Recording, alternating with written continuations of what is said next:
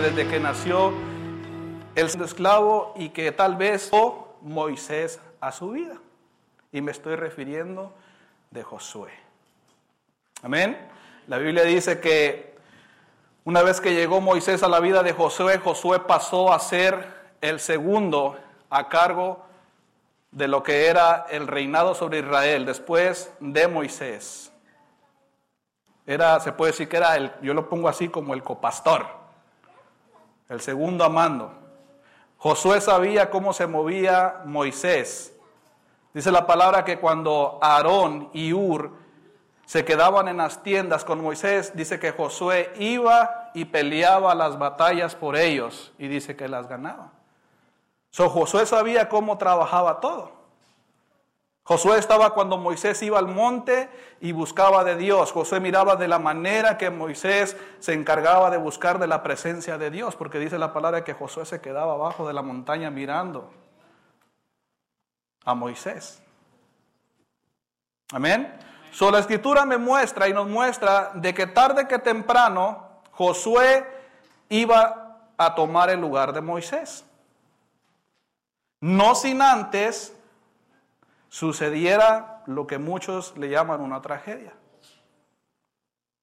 Dice que Dios le dio la orden a Moisés de mandar a doce hombres a explorar la tierra prometida, la tierra que ya Jehová les había prometido dárselas. Él dijo, yo se las he dado, se las voy a dar. No era algo que tal vez pasara, que si se portan bien se la voy a dar, que si tal vez ustedes van a tomar posesión de ella. No, la palabra del Señor fue bien clara y le dijo, yo les he dado posesión de ella. Entonces Moisés tomó a doce varones, uno por cada tribu, y los mandó a explorar la tierra prometida. De los doce que fueron, entre ellos, entre esos doce iban dos varones, el cual era Josué y Caleb. Diez de ellos, al regresar de la tierra prometida, volvieron con un reporte que fue este. Moisés, delante de todo el pueblo, la tierra que Jehová nos ha dado, nos ha prometido, es tierra buena. Es tierra que da fruto. Pero las ciudades con murallas altas y los gigantes nos separan de la tierra prometida que Dios nos ha dado. Ahí estábamos, ahí estaba Moisés o estamos delante de un espíritu contrario, de negatividad. Los otros dos, el cual era Josué y era Caleb, volvieron con este reporte. Señor, más podremos nosotros que ellos. Los otros diez decían, nosotros somos como langostas delante de ellos. Y los otros dos decían, Señor, los comeremos como pan. Empezó la lucha entre el espíritu contrario a un espíritu de positividad. Pero ¿qué crees tú? La mayoría creyó a la mayoría. Y no creyó en los diez varones. ¿Sabes en qué creyó? En el temor. Es de lo que se encargó Satanás en ese momento, de que el pueblo de Dios tuviera temor. Y juntamente con ellos Moisés se fue detrás de la multitud. Y eso los llevó a desperdiciar 40 años en el desierto. El temor los llevó a morir casi a cuatro millones de israelitas en el desierto por irse detrás de sus propios deseos, por hacerle caso al temor, por no alinearse a lo que el Señor, por no creer lo que el Señor les había dicho. Todos murieron en el desierto. Juntamente con ellos iban Josué y iban Caleb. Y sabes tú que de los cuatro millones solamente ellos esos dos, Josué y Caleb, entraron en la tierra prometida. ¿Sabías tú eso? ¿Sabes por qué?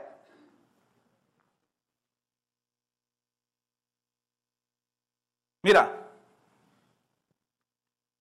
Josué tuvo que soportar 40 años en el desierto por las malas decisiones de otras personas.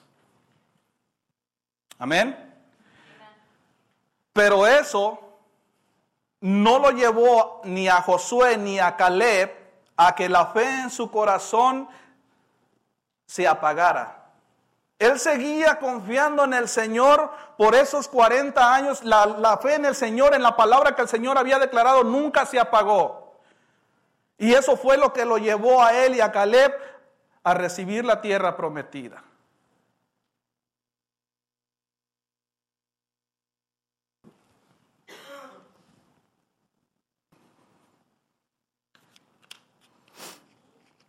Hay personas que muchas veces hacemos, nos unimos en una relación, en un matrimonio, en una amistad, en un ministerio, que por las que no importa las buenas intenciones que tengan, son unidades que tarde que temprano nos van a hundir. ¿Por qué? Porque son unidades que no están conforme a la palabra que el Señor ha declarado sobre nuestras vidas. Y esto no solamente nos hunde, sino que detiene el proceso, detiene el plan de Dios. Sin embargo, entonces dice la escritura que sin embargo José no, no perdía la fe. Él había entendido en su corazón de que no importando los 40 años que habían pasado, y es lo que el Señor te está diciendo en esta tarde también, tienes que creer de que no importa el tiempo que ha pasado, Tal vez son 30 años, 20 años, un año después de ese diagnóstico o después de esa negatividad que te han relacionado. Pero si Dios te dio una palabra y te prometió una tierra prometida, Dios te la va a dar. Y he aquí la primera promesa de parte de Dios para ti en esta tarde. No sé yo cuánto tiempo ha pasado después de que ardió tu zarza. Es palabra de Dios. Pero si Dios te dijo, yo te voy a bendecir, Él te va a bendecir.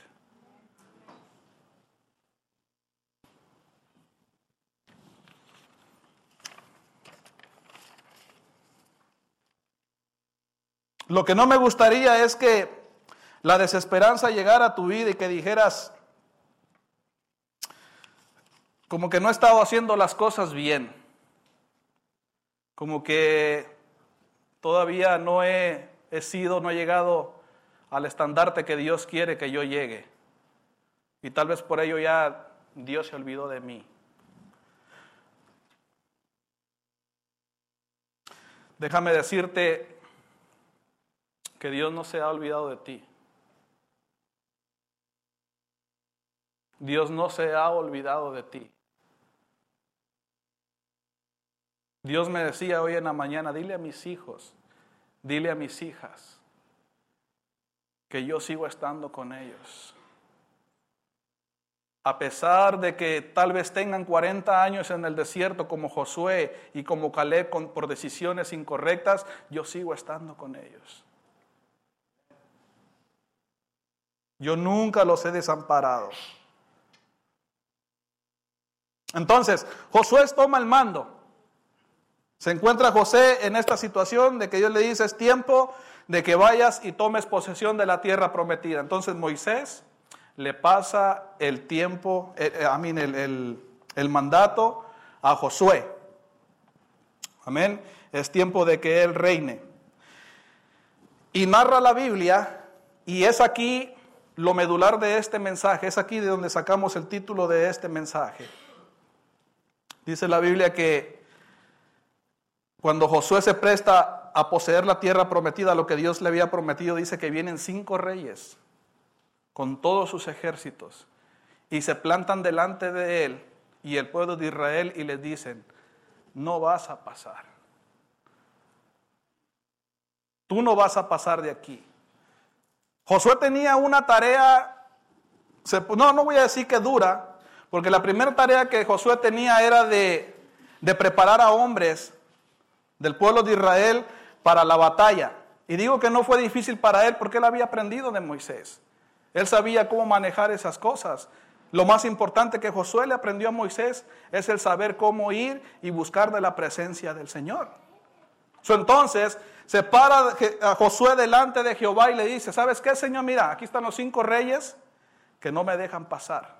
Va y busca en oración la presencia de Jehová y, Jehová le declara esta palabra.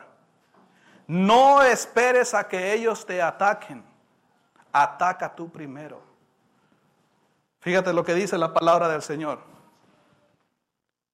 Ahí está, mire, Josué 18.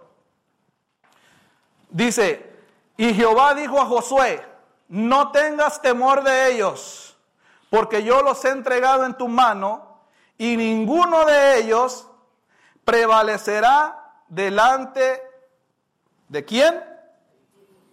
De ti. Me encanta cuando Dios da esta promesa. Hay una palabra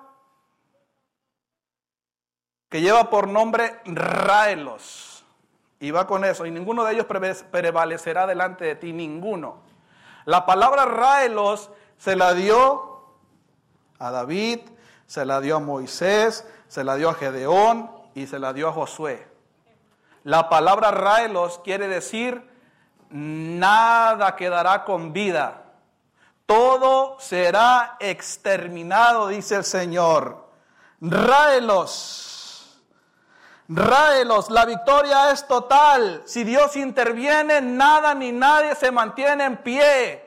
Buscarás a los que hacen guerra en contra de ti y no los hallarás, dice el Señor. Ninguna arma forjada en contra tuya será prosperada, dice el Señor. Por un camino vendrán en contra tuya y por siete huirán de ti, dice el Señor.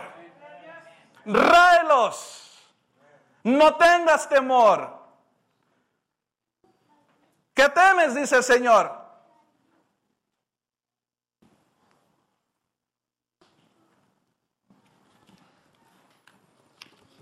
Me encanta el Dios de Josué que le dice, te voy a dar la victoria total. ¿Sabes tú lo que es pararse delante de cinco reyes con sus ejércitos y saber que Dios te va a dar la victoria? ¿Has experimentado tú eso? Déjame te lo explico. A nosotros los mexicanos. ¿Se imaginan ustedes que, que Dios le dijera a la selección de México, ustedes el siguiente mundial van a ganar la copa? Anduviera el Memo Ochoa así, mire, con, con, pechito de paloma. ¿Por qué? Porque sabía que iba a ganar la copa. Metieran los goles de taquito.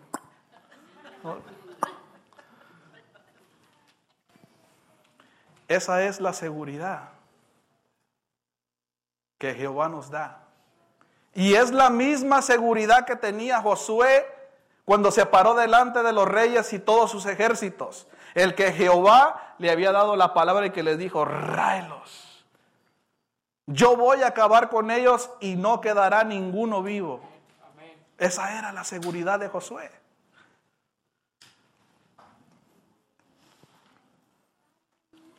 Así que Josué salió a la pelea con pechito de paloma. Ahí les voy, agárrense. ¿Y sabe qué dice la palabra del Señor? que Jehová mismo peleaba por él. Jehová mismo, ¿a poco vino Jehová y peleó por él? Fíjese lo que dice la palabra en el 10.11. 10.11, ¿me lo pone por favor? Y mientras iban huyendo de los israelitas a la bajada de Beterón, Jehová arrojó desde el cielo grandes piedras sobre ellos hasta seca y murieron. Y fueron, fíjese, y fueron más los que murieron por las piedras de granizo que los que los hijos de Israel mataron a espada. Fueron más a los que Jehová les quitó la vida que los que los mismos soldados de Israel mataron. Entonces, ¿peleaba Jehová por Israel, sí o no? Entonces, ¿pelea Jehová por usted, sí o no? Las cosas que Dios va a hacer en su vida van más allá de sus cualidades más de lo que usted puede hacer. Simplemente tiene que creer lo que el Señor le está prometiendo hoy en este día. No tengas temor de ellos, que yo los voy a entregar en tu mano. ¿Sabe usted que Dios puede manejar el clima? ¿Sí o no? ¿Verdad que sí?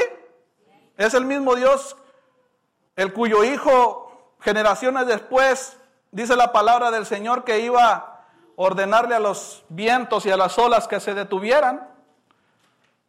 Es el Dios que creó los cielos y la tierra, los universos. Es el mismo Dios que hoy le está diciendo, yo estoy actuando a tu favor. Lo que tú miras imposible es posible para mí, dice el Señor.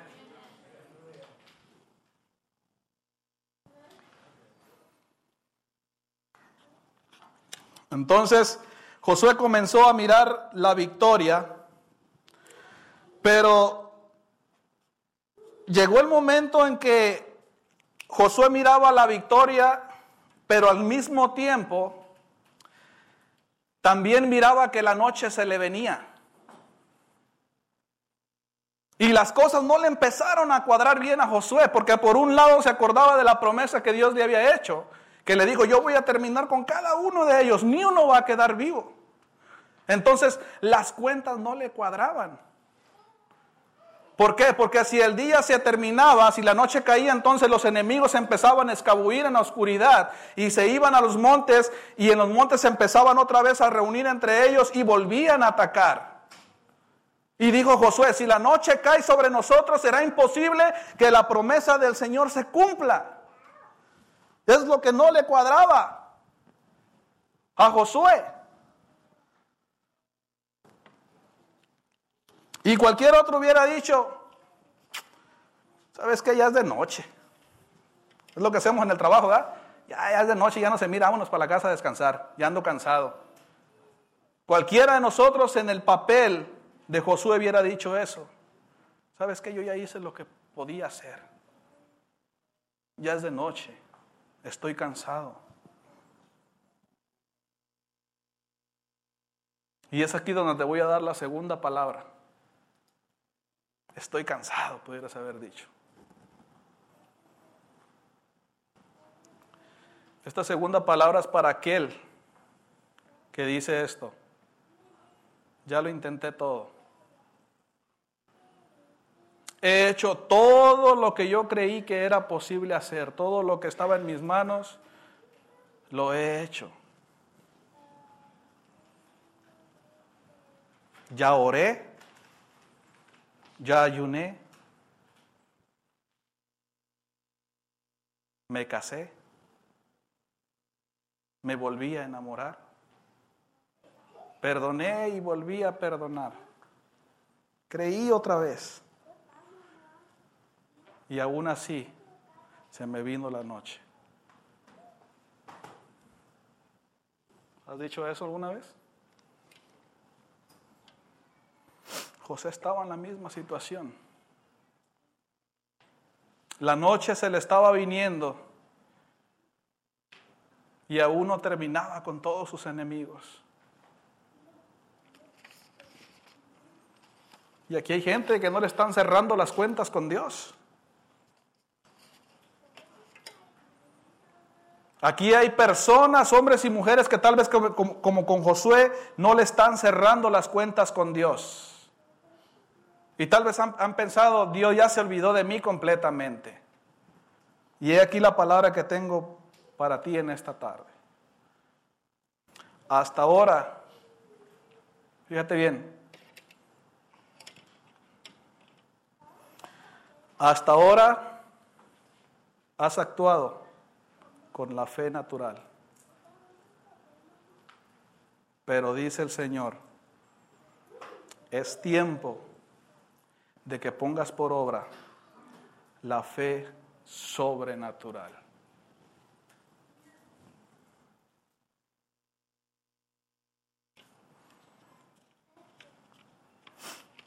¿Sabes cuál es la fe sobrenatural? Muchos están en contra de esto, allá afuera.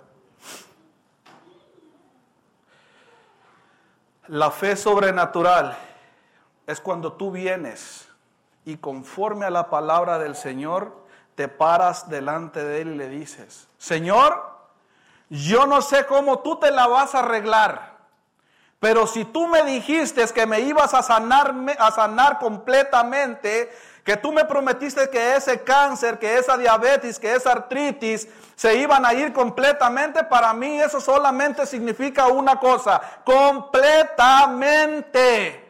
Si tú dijiste que me ibas a prosperar, eso para mí solamente quiere decir una cosa, tú me vas a prosperar. ¿O no es lo que dice la palabra del Señor? Entonces, ¿por qué nos da temor de ir y decirle a Dios lo que dice la palabra del Señor?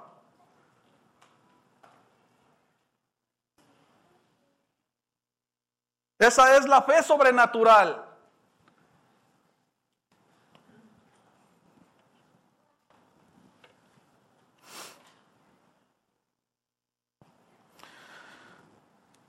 Así que Josué, que miraba a Dios hacer llover granizo sobre sus enemigos y exterminarlos, se atreve a hacer, ahí le va, una oración, la oración más poca ortodoxa y la oración más difícil de creer en toda la Biblia. Con la fe de un niño el que nació en la esclavitud, el hombre que había nacido en la esclavitud, un hombre como usted, un hombre como yo o una mujer como usted. Si agarra de la promesa que Dios le había hecho y dice esto, se para y le ora al sol. No, no le ora al sol. No le ora al sol, le ordena al sol. Sol, detente. Luna, quédate en el monte y no vengas para acá. Entonces Josué habló a Jehová el día en que Jehová entregó al amorreo delante de los hijos de Israel y dijo en presencia de los israelitas, Sol, detente en Gabaón y tú luna en el valle de Jalón. ¿Qué tipo de fe es esta?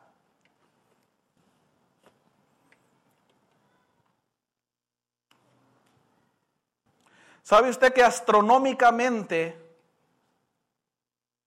Dios, a través de la fe de Josué, iba a detener la tierra de su eje?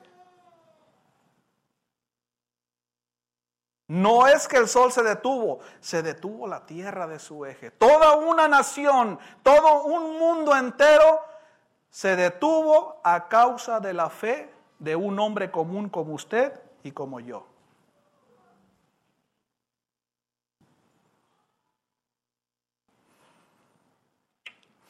Cuando los enemigos esperaban que el día terminase, entonces viene Dios y se pronuncia a favor de la repetición del día. Es el único día de la historia de toda la humanidad hasta este momento que ha tenido 48 horas. Por la fe de un hombre.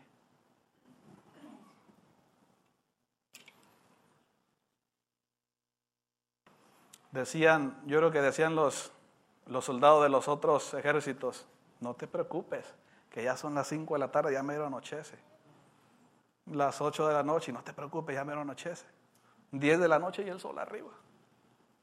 12 de la noche y el sol arriba. 3 de la mañana y el sol arriba. Hasta el mismo sol estaba alineado con el pueblo de Dios. Hasta el mismo sol estaba alineado con el pueblo de Dios para que ellos recibieran la victoria.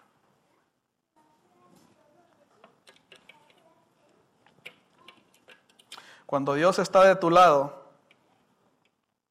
el calendario, los abogados, las finanzas, los doctores, el tiempo está de tu lado. todo se acomoda alineado contigo para que tú experimentes la palabra que el Señor te ha declarado. Josué 10, 14.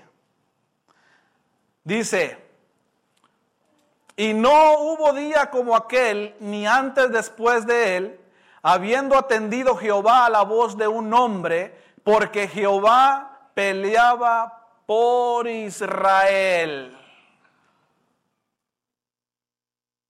No hubo un día como aquel, dice la palabra del Señor, donde Dios escuchó la fe como con Josué y dijo, yo voy a pelear por ellos. No ha habido día como aquel. Todo lo fuera de lo común que hizo Josué fue algo que Dios honró. ¿Por qué? Porque Josué creyó de una manera sobrenatural. Por 40 años se la llevó creyendo con una fe natural solamente. Pero después de ello, ¿sabes qué dijo? Le dijo a Caleb, tenemos que creer de una manera sobrenatural para que Dios actúe en nuestra vida, actúe en nuestra familia, actúe en nuestro ministerio. Y Jehová peleó por él.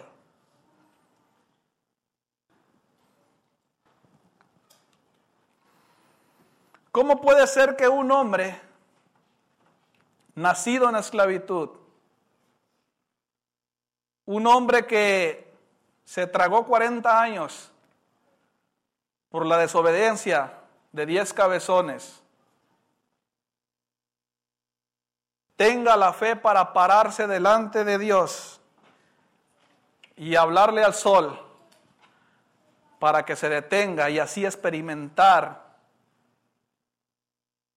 que la promesa de Dios se cumpla en su vida. ¿Cómo puede ser posible? Yo te tengo la respuesta. Porque el mismo Dios que trajo a su Hijo al tercer día de la muerte es el Dios de resurrección que hoy te dice, todo es posible. es el mismo Dios que te dice ese problema no es nada para mí.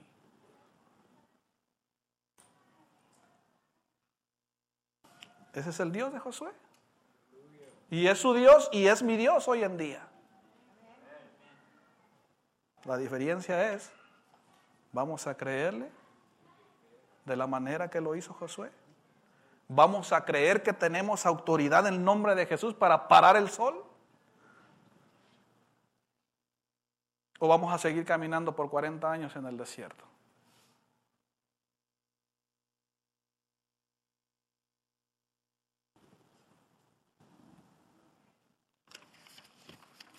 Ustedes deciden, dice el Señor.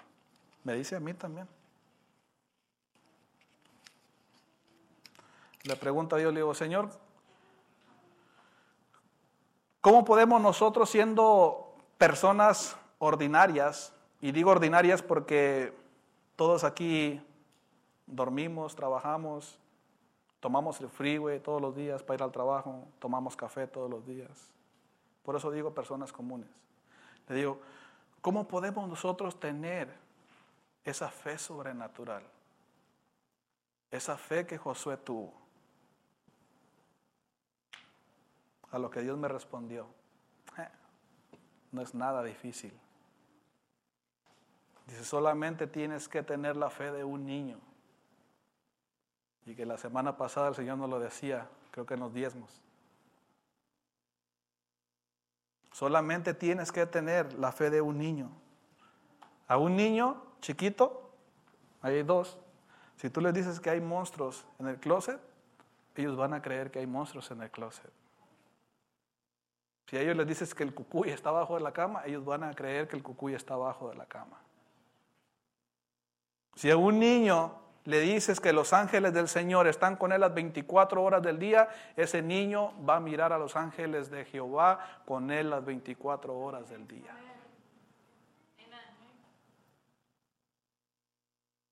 Es sencillo, dice el Señor. Solamente tienes que creer con la fe de un niño. Si tuvieras fe También nos habló el Señor de eso la semana pasada. Sí, fue la semana pasada o hace 15 días. Como un grano de mostaza, le hablarías a la montaña. Le dijeras al sicómoro, desarráigate y échate en el mar. Y lo hará. Noten que no dice Dios, háblame de la montaña. Dice, háblale a la montaña de mí. Y hay una gran diferencia. No es lo mismo decirle a Dios, Señor, líbrame de las deudas, a decirle a la deuda cuando andas en el mall, deuda retrocede. ¿Verdad que no? ¿O es lo mismo? Hay momentos en los que nosotros tenemos que tomar la autoridad.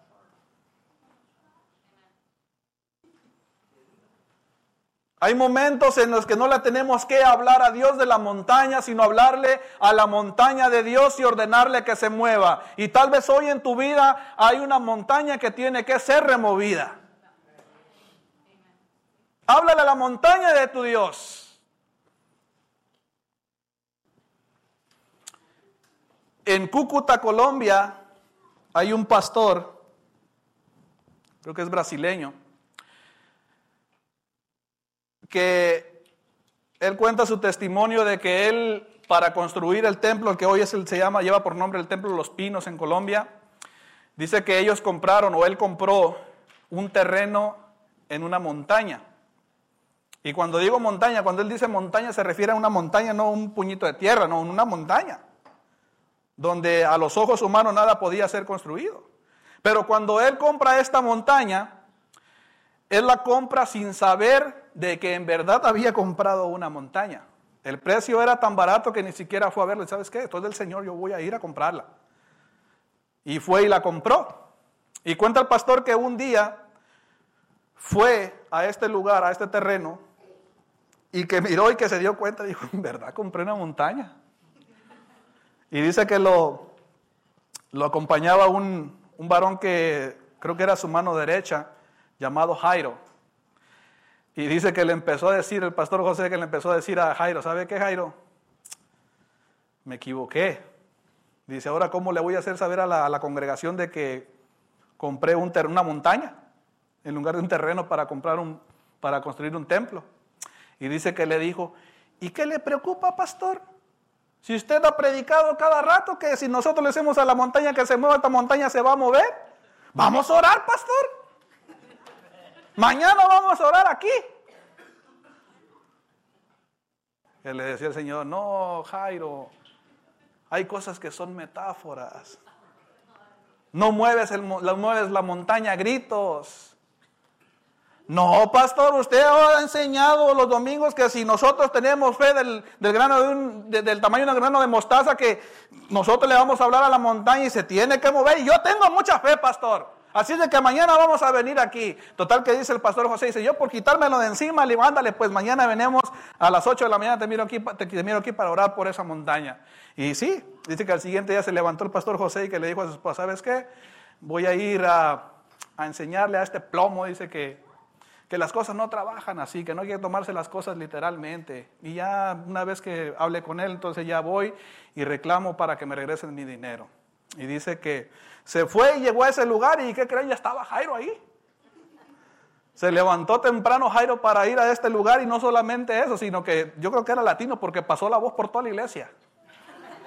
Dice el pastor José que llegó a ese lugar y que ya estaba toda la congregación, parte de la congregación con Jairo esperando. Ándale, pastor, lo estamos esperando para orar, pastor. Venga, pastor, venga y que estaba la congregación en fuego, dice que Jairo como que Jairo los puso de acuerdo, ahorita vamos a mover esa montaña, que tal, aleluya, gloria a Dios, gloria a Dios, toda la congregación que lo miraba el pastor, decía el pastor, vergüenza con uno paso, pero con todos es difícil. Dice, me encontraba en esa situación que tú te dices, tengo que, es de esas situaciones que tienes que resucitar el muerto. No es como que si tal vez va a pasar o no va a pasar, no tienes que resucitarlo, sino que cuenta le das a la congregación. Y entre más Jairo, más encendía la llama. Ore, pastor, ore, pastor, ore, pastor, que ahorita vamos a ser nosotros espectadores de cómo la montaña se va a mover a causa de la palabra del Señor, pastor. Lo que usted predica, pastor. Y dice el pastor José que le dijo, hermano Jairo, le doy el privilegio a usted y que usted ore. y dice que se paró. Se paró Jairo. Andaba en fuego Jairo. Y la congregación atrás, gloria a Dios, aleluya, gloria a Dios, aleluya. Montaña, quítate que tenemos que construir un templo.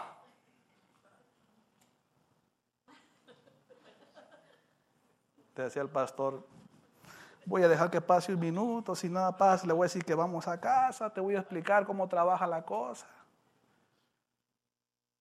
Montaña, quítate que tenemos que construir un templo. Y la montaña no se movía. Y en eso el pastor abre sus ojos y empieza a mover que la tierra se empieza a mover y las piedritas se movían. Dice el pastor, en el momento no sabía lo que estaba pasando, me asusté.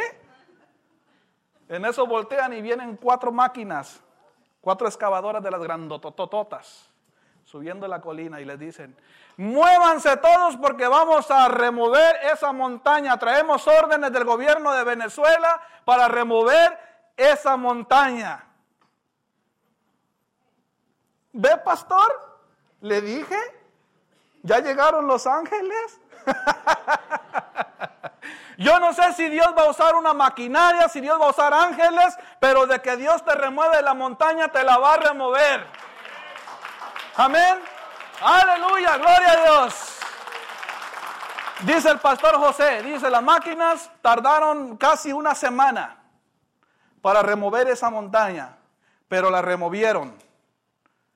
Nunca comprendimos de dónde habían llegado esas maquinarias. Yo no pagué por ellas. El hermano Jairo esa mañana, yo estoy seguro de que tampoco les pagó. Cuando yo les pregunté a los, a los excavadores, a las personas que estaban encargadas de la máquina, cuánto les debemos, ellos dijeron nada. Nos han mandado de la ciudad de Venezuela, porque en Colombia ni siquiera tenían esa, en Cúcuta ni siquiera tenían esa maquinaria. Así obra el Señor. Se paró Josué y paró el sol con la fe de un niño. Se paró Jairo y removió la montaña. Tal vez Jairo no pagó, pero sí creyó como un niño y activó la fe de Dios, la fe que conmueve a Dios. La fe que dice, ¿sabes qué? Tengo que cumplir con la palabra que yo les he declarado a mis hijos. Esa es la fe la cual activó Jairo en esa mañana.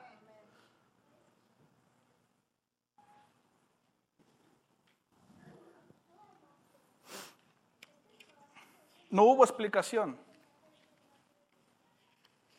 No hubo explicación para ver quién había mandado esas maquinarias. Y Tal vez si le, si le buscaban hallaran explicación o no la hallaban. Algo que yo te voy a decir es que todo tiene explicación. Todo en esta vida y todo lo que nos pasa tiene explicación. Hay explicación hasta para las plagas de Egipto. Pero déjame te digo una cosa. Si Dios no da la orden, no hay langosta que venga, no hay moscas que vengan, no hay río que se llene de sangre si Dios no da la orden.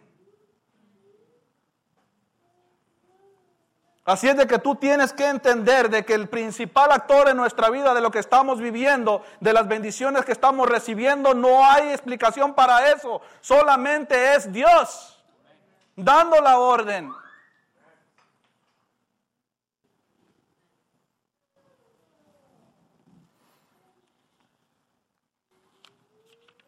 Todo lo que tenemos que hacer es creer como un niño. Tú como padre, yo como padre, los que tenemos el privilegio de ser padres, siempre queremos honrar la fe que nuestros hijos tienen en nosotros. ¿No es así? ¿Verdad que sí? ¿O qué haces tú cuando tu niño viene y se sienta a la mesa, aún sin que tú hayas servido comida, y te dice, mami, papi, tengo hambre? Ya, vamos a comer. Ellos no preguntan, si hay comida en el refrigerador. Ellos simplemente hacen acto de la fe que tienen en ti. de que tú les vas a proveer. Y aunque tú no tengas, tú sales con el vecino, tú sales a la tienda y vas y compras algo. ¿Por qué? Porque no quieres deshonrar la fe de tu niño sentado a la mesa. Te pongo el ejemplo como padre porque Dios así es con sus hijos.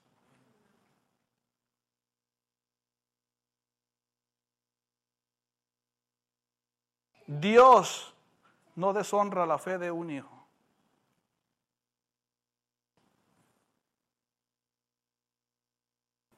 Justamente ayer en la mañana me pasó eso con, mi niña Valeria, de que trabajó mi esposa y yo andaba trabajando con, con mi suegra. Y este, en la mañana nos, levantamos y me dijo, papi, tengo hambre. Y como le digo, no preguntan si ella no, ella tiene hambre y se sientan a comer. Pues ya me paré y le hice unos huevitos con sus frijolitos. Y le digo, órale pues, siéntate a almorzar. Se sentó a almorzar y no se lo terminó.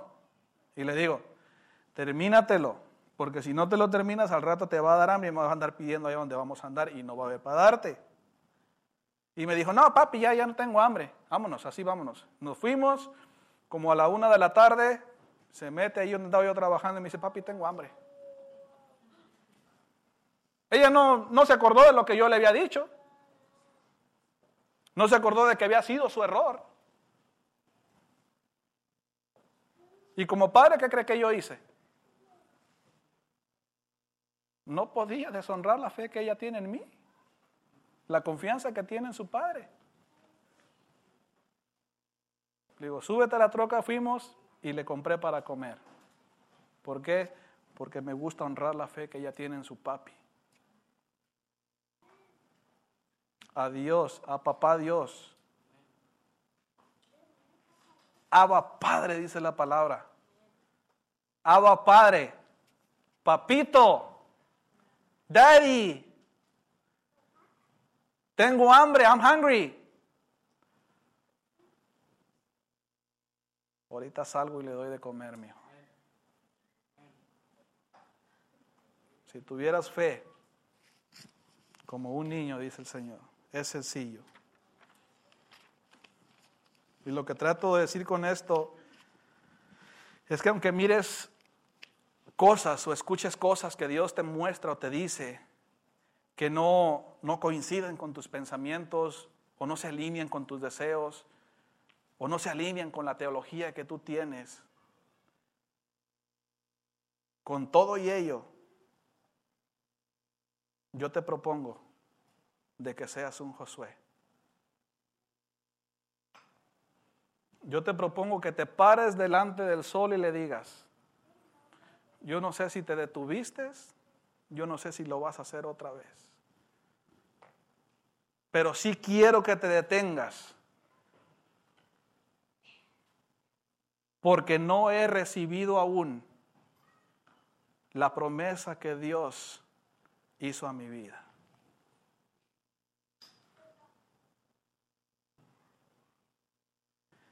Este día no se puede terminar sin que antes yo vea la promesa de Dios, el deseo de Dios y el deseo mío en mi vida cumplirse.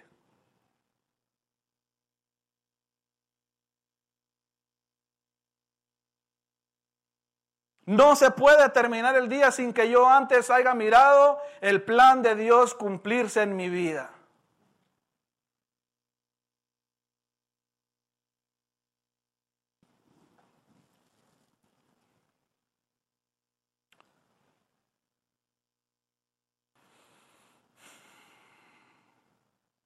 ¿Cuántos años tienes en el desierto?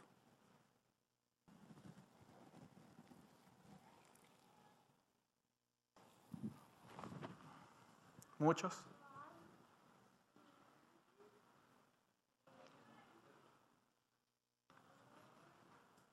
Este día no se termina sin que tú mires la promesa de Dios cumplirse en su vida. Si Dios dijo que te iba a sanar completamente, eso solamente significa completamente.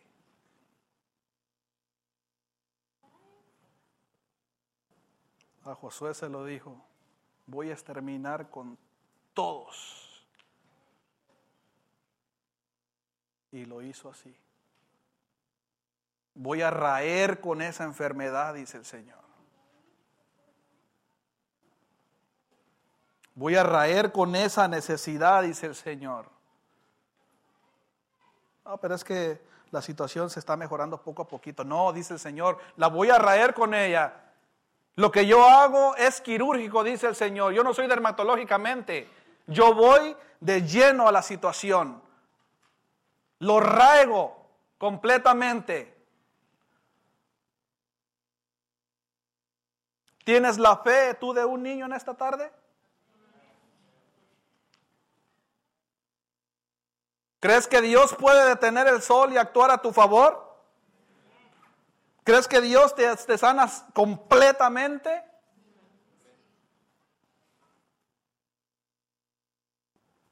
Voy a tomarme 10 minutos.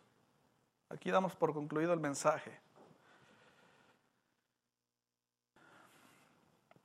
Dios te ha hablado en esta tarde. Amén.